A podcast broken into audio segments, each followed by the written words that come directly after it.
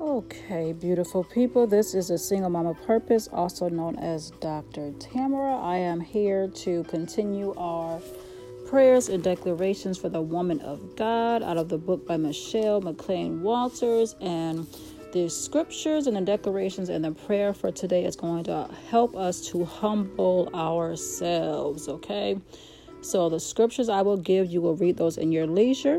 I will give the declarations and do the prayer scriptures are second chronicles 7.14 proverbs 3 verse 34 proverbs 11 verse 2 philippians 2 verse 3 and james 4 verse 6 and our declarations are this i will live in humility and seek the face of god. Then he will forgive us our sins and heal our land. I resolve to think of others more than myself I will have a humble, grace filled, and teachable spirit. I can humble myself before God to receive his favor. That is Luke 15 11 through 32. I will develop humility.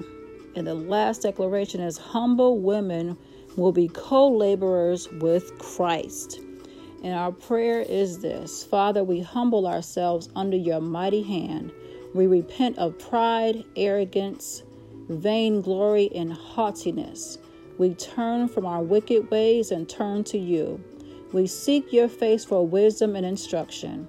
We ask you to heal our land, heal our culture, deliver us from racism and hatred.